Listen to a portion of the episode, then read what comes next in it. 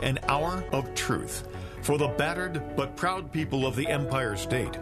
From the financial and entertainment epicenter of New York City to the sleeping and empty small cities and towns of upstate, which once bustled with manufacturing, mining, and farming.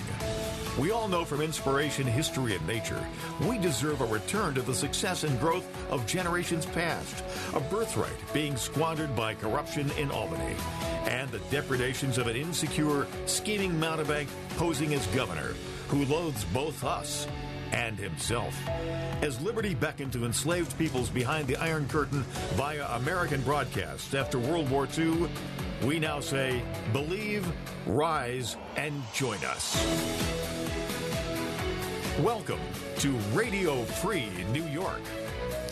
Hey guys, welcome to Radio Free New York. I'm your host Andrew Hollister, and I've almost got my uh, my time switched back over from coming back from Europe. Oh, the jet lag is subsiding now. Finally, Yeah, yeah, and you know it's uh it, it's kind of weird because it's about a six hour time difference, right? So uh, what was happening is I'd I'd wake up at like four five o'clock in the morning you know and that would be 10 11 o'clock over there I do that every day. I know, I know what the problem is. yeah, yeah, but it's uh, but then by nine o'clock in the morning, you know, you've got that kind of like afternoon slowdown, and then by three p.m., I'm like, it was just like totally crashing because you know it's the end of the day. So I'm I'm finally just about adjusted. Things are uh, moving along for me. And uh, and we've got Bob back here in the studio. We missed you yesterday. Oh, thank you very much. Yeah, a little respiratory thing going on here. I, I guess probably that trip to Hunan province in uh, in China, where I hung out in the street markets, probably wasn't a great idea last week. yeah, but I, I hear it's a hot uh, time. It's a good place to be right There's now. There's a lot going on there. A lot of people being hustled away in vans. Yeah, yeah. I don't know what that's about, man. Wait, Maybe Just kidding, folks. That was nowhere near that. That's all right. Yeah. Um, actually, it's it's funny because on the trip back, I did get some notifications that there could be additional screening coming into the U.S. depending on where you were. I've got a great screening idea for them. Yeah. How about nobody from China? How about we just shut down? How about a travel ban to China? This is just me, folks. This is not Andrew. Yeah. No, this I, is not I don't Andrew. know about that. It's probably not probably not the way to go. Um, but you know, today is Wednesday. For those of you joining the show, Wednesday is White House Wednesday, which means we talk about national topics. Uh, we bring in presidential candidates. We do some interviews, and today we actually have Sam Robb on the line. Is Sam on the line? I think we've got him on the line. Hello, Sam. I'm here. Hello. Sam is here. Awesome. Very good. Sam, welcome to the show. Um, rumor has it you're running for president uh, on the Libertarian line. Uh, that would be a correct rumor Awesome. once. Yes. So it's not a rumor at all. It's fact. No, it's not. Yeah. It is. Very, very good. So, um, Sam, why don't you tell us uh, a little bit about why you're running uh, for president, and we'll we'll just kind of start off with that. Tell us a little bit about yourself. Okay. Why I'm running for president? Um, if you want the honest answer, it's because I was left unsupervised. Uh, I was filling out some paperwork for my daughter's uh, college application, and I thought, you know, it would be easier to run for president than this, so I took a look into it.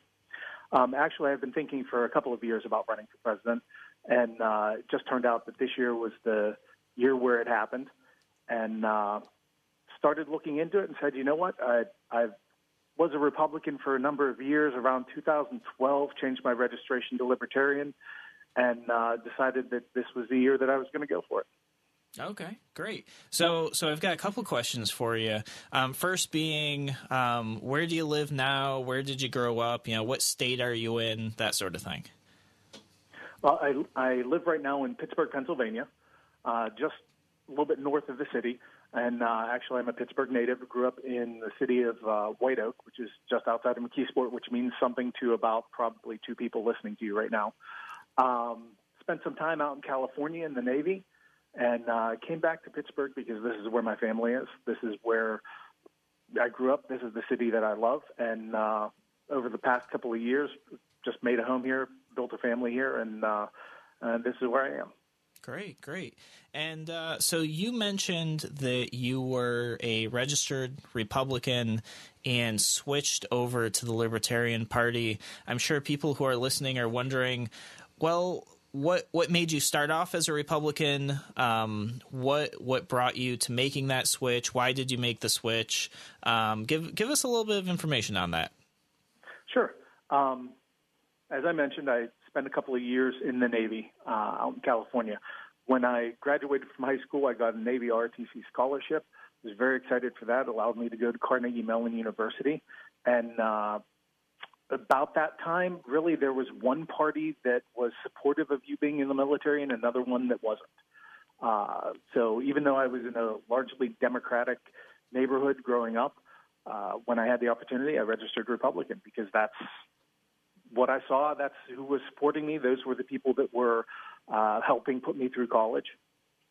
Um, and then uh, came back to when I came back to Pittsburgh, you know, continued just out of inertia, really. For the longest time, I referred to myself as a conservative with libertarian leanings. Um, it took until the election of about of 2012, around that time, that uh, I really looked at the Republican Party and said, you know what, they're they're not running candidates that I approve of. They're not implementing policies that I approve of. Uh, I want smaller government. I want uh, fiscal responsibility. All the things that the Republicans talked about, but that nobody actually was doing. And when I said, you know, uh, finally said, this is it. I just can't do this anymore. I realized that, you know, the Republican Party had moved on, and where I was was actually very solidly a libertarian in the libertarian camp. So I figured I might as well make it official, register as a libertarian, and that's where I've been ever since. Yeah, you know, it's it's funny because we we hear stories like this pretty similarly. E- even my story, you know, give you a little background on me. Um, I was one of those people who was a young guy um, who, you know, out of high school. I, I feel that my generation specifically has this problem where I don't know if it's the way social studies is taught in school or how participation in government just doesn't get given the um, the amount of importance it used to be in the education system. But I, I, graduated from high school thinking politics wasn't important. I didn't need to be involved in voting.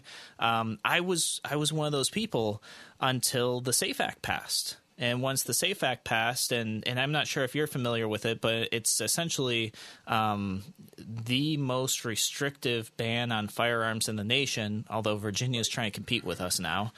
Um, and and for me, that was a big wake up because I, I grew up in a, a, conservative household where firearm ownership was a big part of our lives. You know, um, my grandfather was a World War II veteran. My father and him would go hunting all the time. So that was kind of my wake up moment. And I thought for sure, based on everything I knew, that the Republicans were going to be the one that was the ones that were going to fix it and stand up and, and help protect our rights. Um, you know, I was a little naive at the time because I didn't know that Republicans actually voted for it. Um, and and so I jumped in. It wasn't until later that that I uh, made a switch to the Libertarian Party.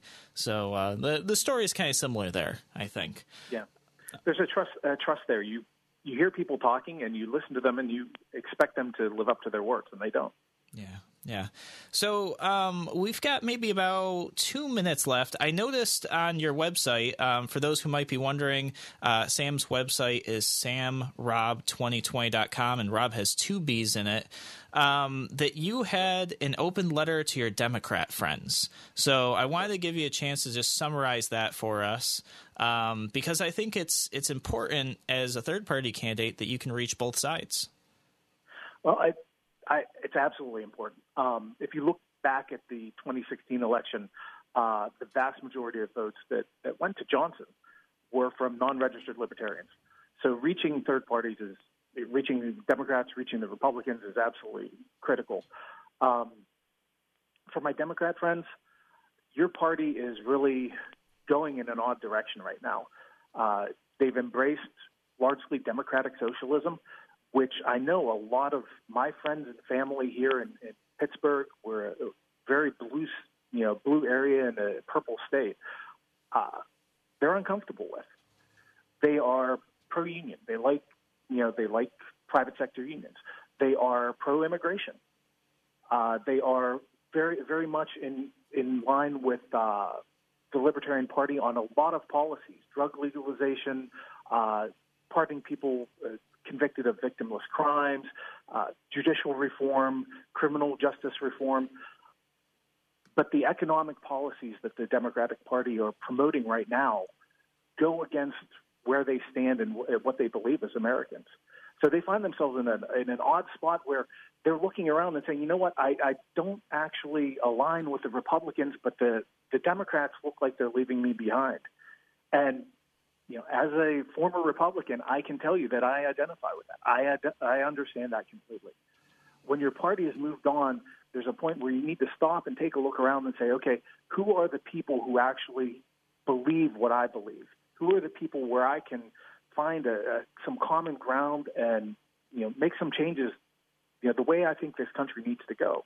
And I think if you stop and take a look around, you'll find that while there might be some issues that uh, that you kind of maybe don't agree with the libertarians on, Democrats, you're going to find a lot of things that, that we are in sync on.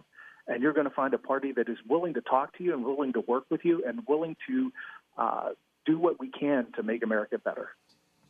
Awesome. No, that that's great. I, I definitely think it's important to highlight that there's a lot of things that we agree on, you know. So uh, we're gonna take a real brief break here, guys, on Radio Free New York.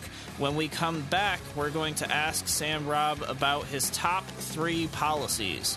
We'll talk about that when we come back.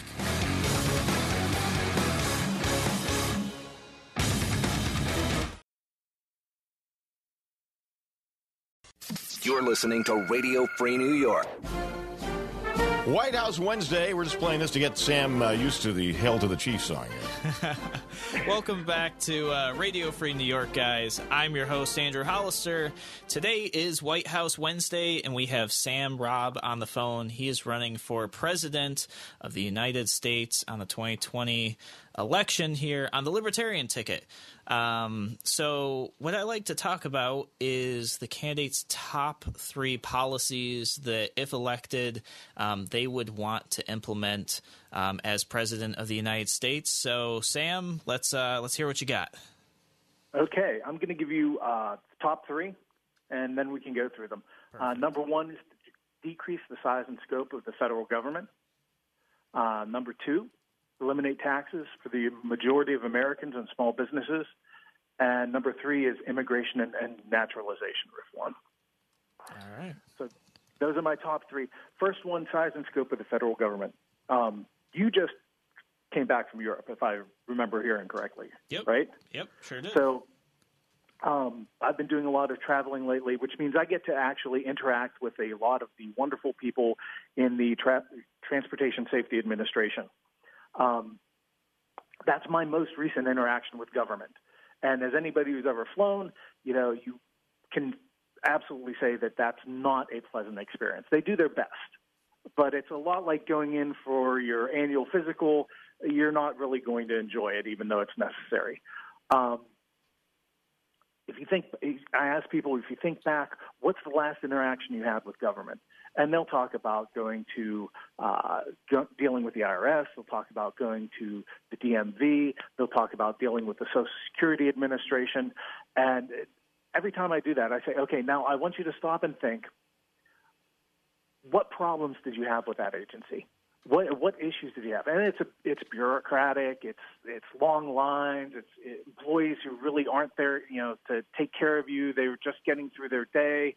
There's a whole host of issues that you that you run into.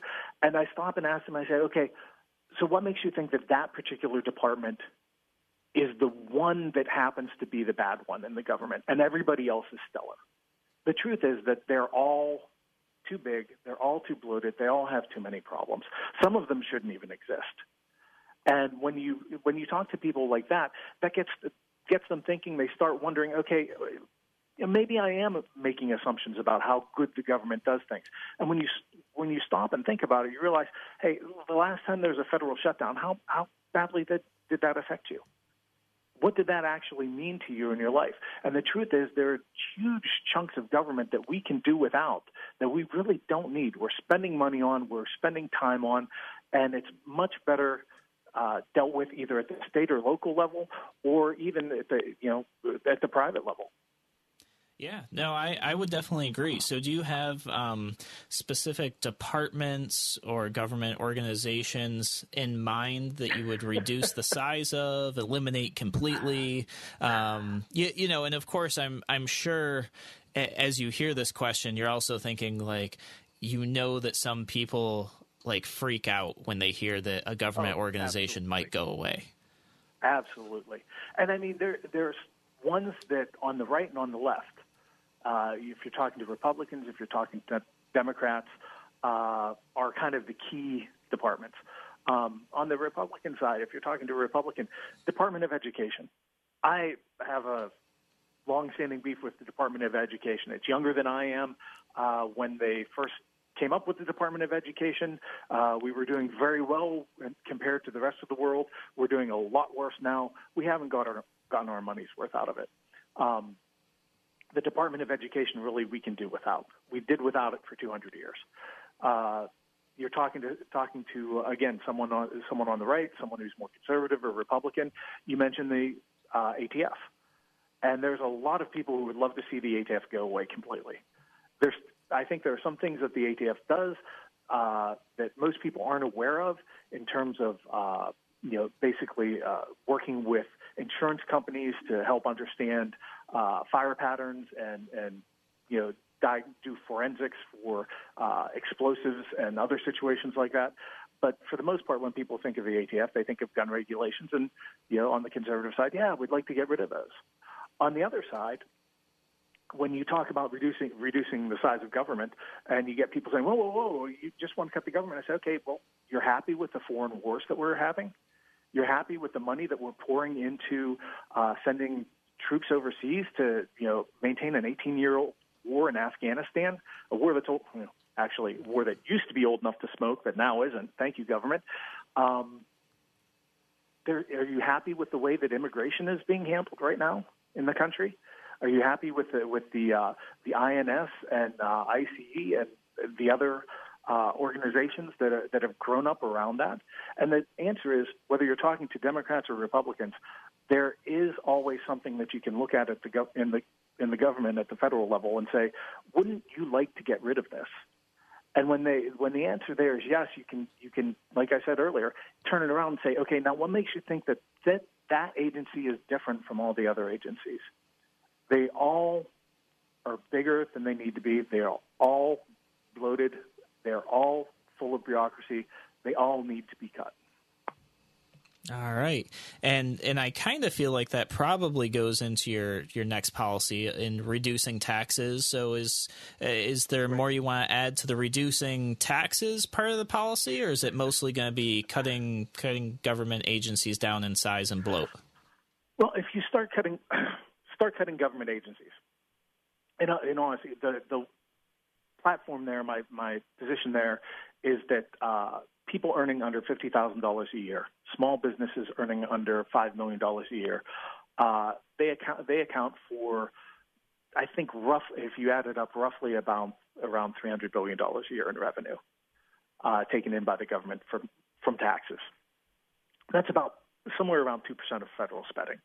If we can if we can cut two percent of the federal spending, uh, the vast majority of Americans, uh, including those who who really are working blue collar workers, uh, you know, have a, you know have a family, mouth to feed, trying to ma- make it and get ahead in the world.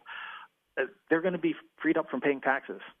Uh, eliminating small businesses from having to, to pay taxes eliminates a lot of overhead, allows them to offer uh, services more efficiently, more cheaply, benefits everybody. So we're talking about an econo- economic stimulus here. We're talking about pers- personal stimulus for a very small cost if we, if, honestly, if we stop handing out foreign aid and eliminate the Department of Education, then we've got, you know, we've paid for all, all these tax cuts. I hate to use that term, but that's the way people think. We've paid for these tax cuts. We've gotten rid of the spending so we can reduce taxes that way. Um, ultimately, I'd love to see the IRS be one of those agencies that gets cut back down to the bare bones. Uh, if you don't have anybody you know, paying taxes, then what need do you have for the IRS? We've got, uh, I think you can make an argument perhaps that uh, maintaining uh, corporate taxes is something that can be done. You know, you're basically charging corporations for the privilege to have special legal status. Uh, you know, if you want to look at that as a fee as opposed to an income tax on businesses. Um, but ultimately, the goal there would be to get the get to the point where nobody's paying taxes, and we're running the government based off of income streams other than taxing personal income. Yeah, yeah. I think uh, a lot of people here um, not paying income tax, and they think that's a, a great idea. There, there's there's of course a lot of people that get concerned about where the tax is going to come from. How is the government going to operate um, if there are no income taxes? But we've only got about two minutes left in this segment, and I wanted to give you a chance to hit your third policy on immigration and naturalization. Immigration and naturalization reform. So I've got three adopted daughters. Um, all three of them uh, were born in China. So my wife and I have firsthand experience with uh, dealing with INS. Uh, we have a wonderful agency uh, department here in Pittsburgh. They were fantastic to deal with, but they were still a government agency. We still had to fill out paperwork. We still had to go through interviews. We had to do all sorts of things that your average parent just doesn't have to do because we were dealing with the government. Um, I work in the technology industry. I've worked with a ton of people who who come here on uh, on work visas, uh, come here uh, and and worked on getting their citizenship. Um, INS is a big, busted organization. We need immigration reform. It routinely accomplishes the exact opposite of its stated intent. Instead of immigrating people, allowing people to come into the United States, it keeps people out of the United States. And really, we want those people. We want the, the entrepreneurs. We want the best and the brightest. We want the people who, who look at us and say, hey, that is where I want to be. That's the country I want to be a part of. Those are the people that I want around me and that I want to support. And we really need to change immigration in order to make that happen. I advocate for returning to a model of immigration, uh, the Ellis Island model, where we basically say, hey, if you can get here, if you can pay whatever the minimum processing fee is so that we can uh, do a medical screening, and this is appropriate for right now, talking about China, we want to make sure you're not bringing anything into the United States that might harm people. We want to make sure that you're not wanted somewhere else for crimes or for uh, for behaviors that we don't want we don't want you importing into the United States. We want to make sure that you have some idea of how you're going to take care of yourself once you're here. Hey, once you do that, fantastic. Here's your here's your visa. You want to work, you work. You want to study, you study. You want to come here and be an American, we'll work with you on that. But get here and just go through a minimal process to make sure that everything is above board and that we know you're here so that we can help you assimilate, we can help you get integrated, and we can help you become an American. Yeah, no, absolutely. And I, I talk about this from my firsthand experience, my wife being from another country and her path to citizenship. Uh, a lot of immigration issues that got to be resolved. All right, guys, we're going to take our half an hour break here. Um, the break is not going to last a half an hour. Sorry, guys. Five minute break here. We'll be back in a moment on Radio Free New York.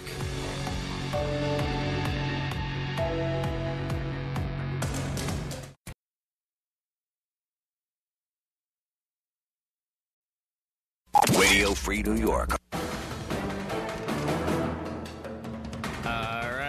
Guys, we are back here on Radio Free New York.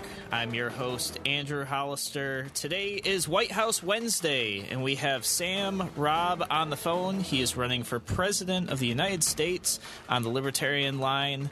Um, and we just got done talking about his uh, top three priorities, which were um, to decrease the size and scope of the federal government, reduce taxes, and uh, fix up our immigration and naturalization system.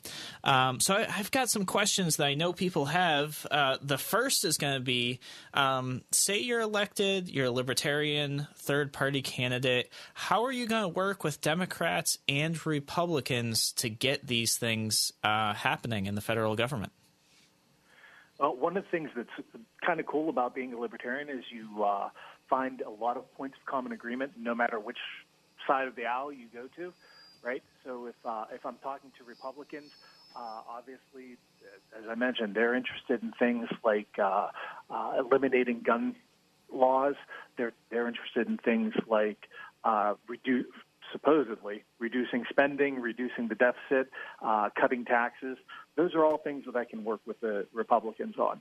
On the uh, Democrat side of the aisle, obviously things like bringing troops home, ending the, the constant wars that we're involved with, uh, immigration reform, uh, are all things that the, the Democrat side of the House is very interested in. So I think as a libertarian president, uh, I'll have the opportunity to, to work basically both sides of the aisles and you know where I can maybe get something, you know, might be able to get something done if I was a Republican president, or might be able to get something done if I was a Democrat president. Uh, being a libertarian will open up the opportunity to get a lot more done a lot more quickly because of that. Awesome. So some of the things that uh, have maybe been stalled um, that that Democrats and Republicans haven't been able to fix. Um, one of them is healthcare. So, do you do you have a a policy in mind as to how you would be able to sit there with Democrats and Republicans and address uh, healthcare? That's going to be a hard one, just because uh, I think as far as that goes, the Democrats and the Republicans at this point are on the same page. They're both steering towards single payer. They're both steering towards a massive government program uh, that oversees your health care, and I think that's absolutely wrong. Uh, we need to get back to an era where healthcare was an individual practice, where uh, it was between you and your doctor, where remove as best you can the interference that the government has has put on the market, where you remove as best you can the uh, interference that you, that you have because of these large insurance health insurance companies, and uh, get back to a situation where you can say, okay, I've got to I've got to make a house, you know, make a visit to the doctor. How much is it going to cost me? I've got we see a little bit of that today right now with uh, you know what people call the doc in the box. You've got the uh, urgent care centers. You go to them and they you know they don't wrangle about prices or tell you uh, you're going to have to work it out with your insurance company. They tell you it's forty dollars it's twenty dollars or whatever. You come in, you get an exam. They say, yeah, you need some some antibiotics or you need some uh, some other treatment. Here you go. Here's your prescription. You know, go fill it. It's you know ten dollars at Walmart, right? You have an idea of how much everything costs. That sort of basic care is right now in our healthcare system just isn't accounted for. We've we're set up so that everything is dealt with as if you are dealing with a life threatening illness that's going to cost you your house, your home, and your job. And that doesn't scale down to routine care, which is where most people are and where most people live. Yeah, no, that uh, I I totally agree with that. I mean, one of the things that I constantly say that would make our healthcare system better is just basic transparency between the patient and their costs. Um, so I, I, think heading in that direction definitely help us out. Um, what about student loans and student debt forgiveness. You know, we're hearing a lot about this in mainstream media, the student debt crisis. There's all these buzzwords surrounding it. Yep. Um, do, does your team have a, a, policy on how you'd address this issue, if at all? Well, I'll, i can tell you what a uh, tremendously horrible solution to that is, which is the one that we've just heard proposed, which is, hey, let's tax tuition payments, right? So tuition payments are two you know exactly what what they're saying is there's you're spending too much on college. So let's actually make college more expensive in order to pay for college. Uh, I'm not quite sure how that works out. Uh, my plan, honestly, is uh, we alluded to it earlier. The vast majority of uh, middle class debt that's held right now is college debt. Um, I think it's somewhere around the around the order of uh, billion and a half to two billion dollars and the average middle class family holds around thirty thousand dollars in college debt. The average middle class family also pays somewhere around uh, five to eight thousand dollars a year in, in federal taxes, one way or another. That's talking about income tax, uh, federal payroll taxes, uh, Medicare, Medicaid taxes. If you stop taking people's money, in four to five years, the problem generally corrects itself because they will have the money that they need in order to pay for the, the student loans that they've taken out. Long term, we really need to get to a point where student loans are uh, available to be settled in bankruptcy, so that uh, you know the situation we have right now, where you're saddled with student loan and you basically become a debt slave, uh, can be eliminated. Uh, that will make it harder to get loans. That will force colleges to uh, basically accommodate people who don't have as much uh, money to spend. So they will have to op- be more efficient at offering uh, offering their programs. And I think in the long run, it will help drive college costs down. It will help improve improve college for everybody, and uh, it will help us get out of, get ourselves out of debt. Great. Um, what about things that you envision uh, would make it to your desk that you would veto? What uh, what things are you thinking that are going to come through, and you're going to be like, nope, not going to happen?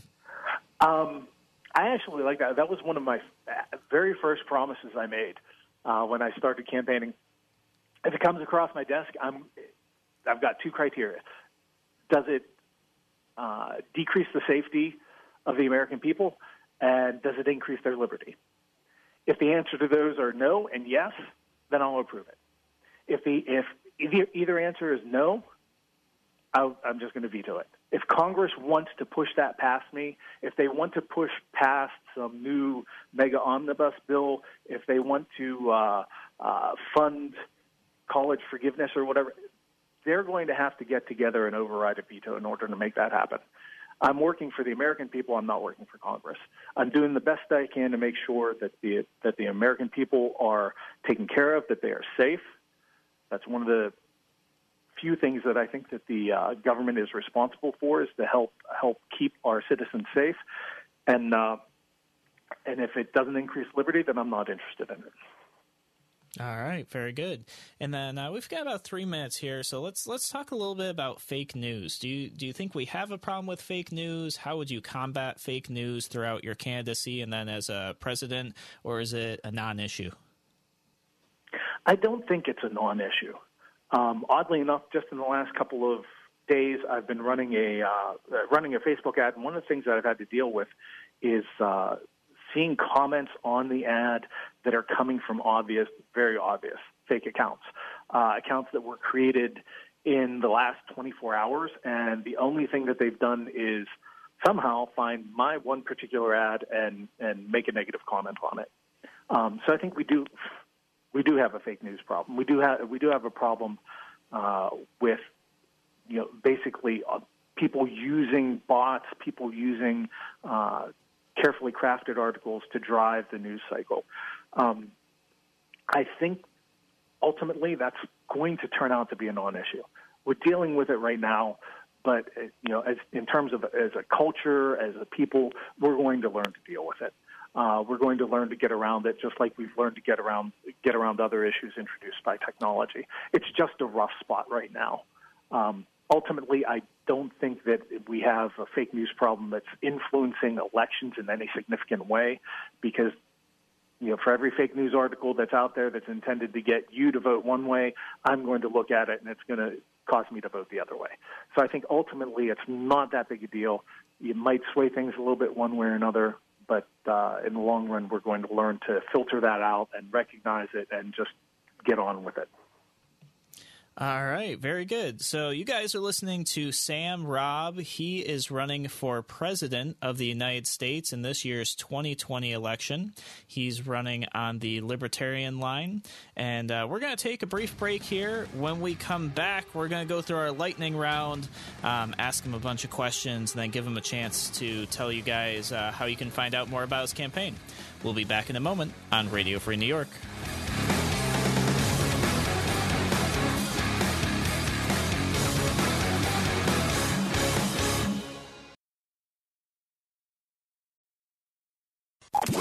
Free New York.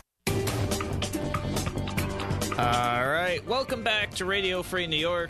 I'm your host, Andrew Hollister. We're talking with Sam Robb, who's running for president of the United States. He's running on the Libertarian ticket, and uh, we're now in our lightning round. So essentially, this is I'm going to ask a couple questions that come up fairly often on the page, and uh, you answer the questions in you know one to three sentences, basically.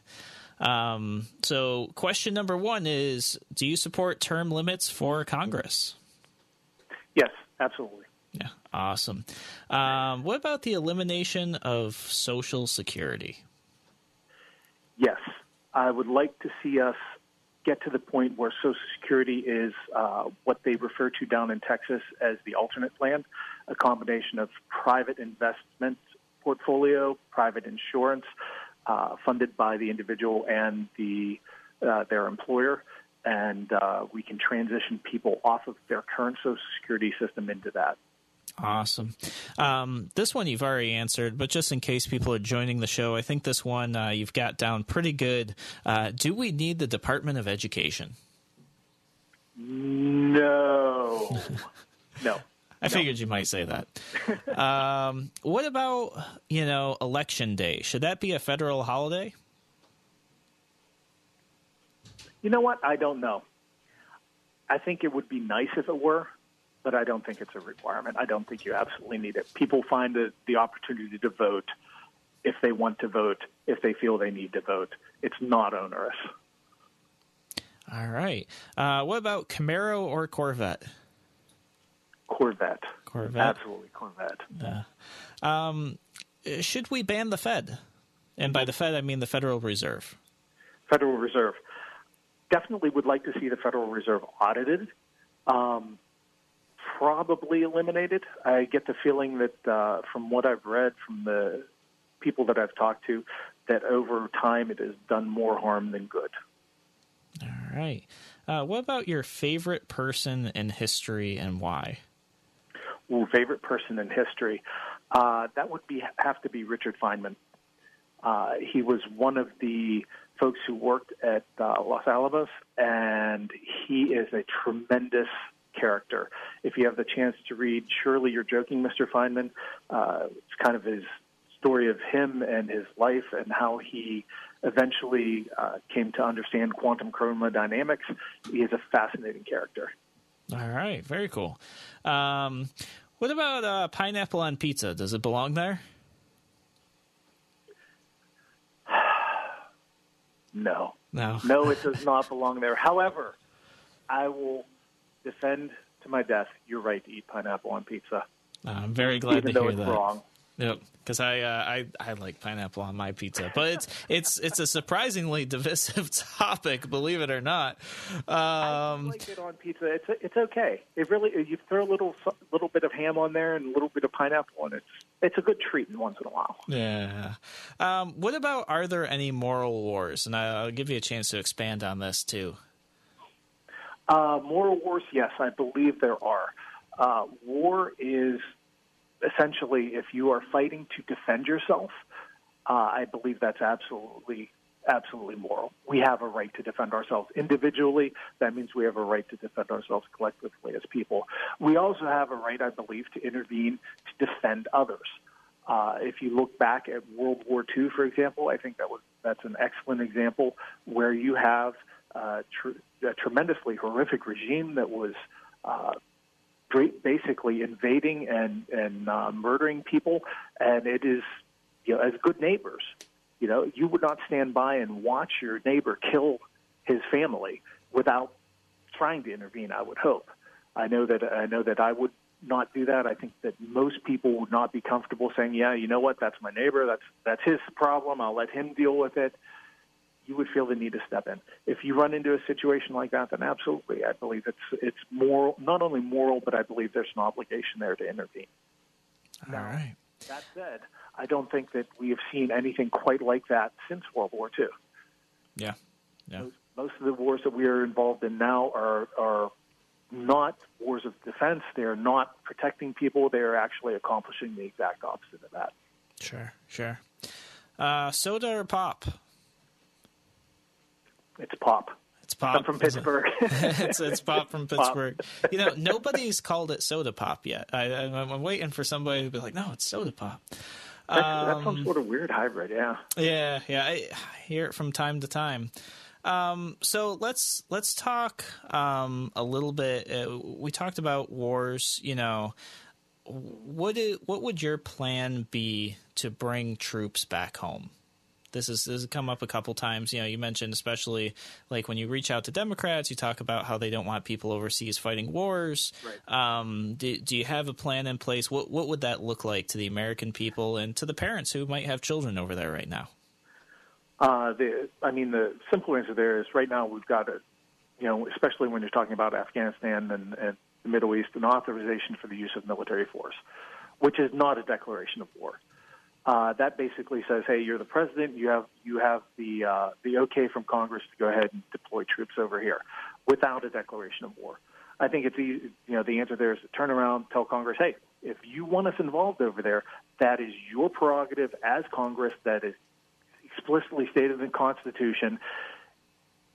I'll give you I'll give you 30 days, I'll give you 60 days, whatever, but you've got a timeline. If you do not give me a declaration of war, I have the authorization to use military force. I also have the authorization to withdraw military force, and I'm going to start withdrawing troops. I'm going to start bringing them home, and it's not going to be a panicked withdrawal. It's going to be orderly. It might take several, you know, might take several years, in fact, to to get everything wrapped up and get people back home.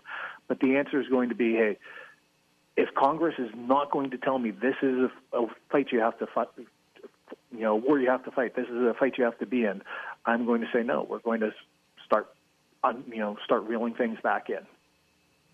All right. Uh, should we be banning vaping? This is actually uh, this is a, hits close to home for me. Uh, about three years ago, I quit nicotine. Uh, thanks to a, a really wonderful site on, on the internet called killthecan.org. A uh, bunch of great guys there. And uh, I think nicotine is a horrible substance. It's incredibly addictive. It has a lot of negative effects on me. And just like pineapple on your pizza, if you want to do it, I don't think I have any right to, to stop you. So I absolutely think that the the government ban on uh, on vaping um, and the, the raising the age of for purchasing tobacco to 21, I think is seriously. It, why do we need to do that? Let if you think that 18 year olds are adults, let adults make decisions. Awesome.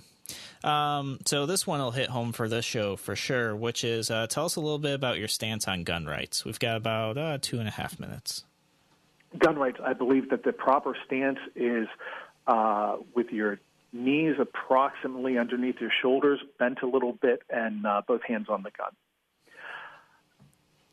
Other than that, I don't think that uh, the government should be telling you what to do with with weapons. The the Constitution uh, gives us the right to keep and bear arms, and uh, as a matter of fact, I'd, I'd go so far as to say, uh, ultimately, we've gone so far away from that that we're arguing guns when really we should be arguing the fact that uh, when that was written, we had privately owned ships of war in the United States.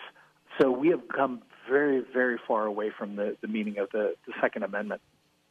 Right now, though, the battle is gun rights, and uh, we, if I were president, it, one of the things I would do would be to uh, work with Congress and work with work with the uh, the ATF. And I would like to see us roll back to pre World War II. That means getting getting rid of the National Firearms Act. That means getting back to the point where uh, full auto uh, weapons are available to the to the public. Uh, that means basically getting us back to, to the situation where you know my grandparents or your grandparents uh, grew up in, where mass murders weren't you know weren't happening. Mass mass shootings weren't happening, and that I think that's because an armed society is a polite society, and when you have a culture of gun ownership that uh, people understand and and react to, that uh, criminals self-select and move away from from uh, activities that are going to get themselves shot. So ultimately, I think uh, repealing gun gun laws that we have right now at the at the federal level would go a long way towards helping our society as a whole become more peaceful. Awesome. So we've only got about 30 seconds left here on the show. I just want to give you a chance to uh, give us your uh, Facebook page and any other contact information. Right. You can find me on Facebook at uh, SamRobb2020. And you can also find me, as you mentioned earlier before, at samrobb2020.com. That's Samrobb with two B's. Um, I'm on Twitter as 2020 Samrobb. And if you're interested in uh, contacting me, you can get a hold of me at info at samrobb2020.com.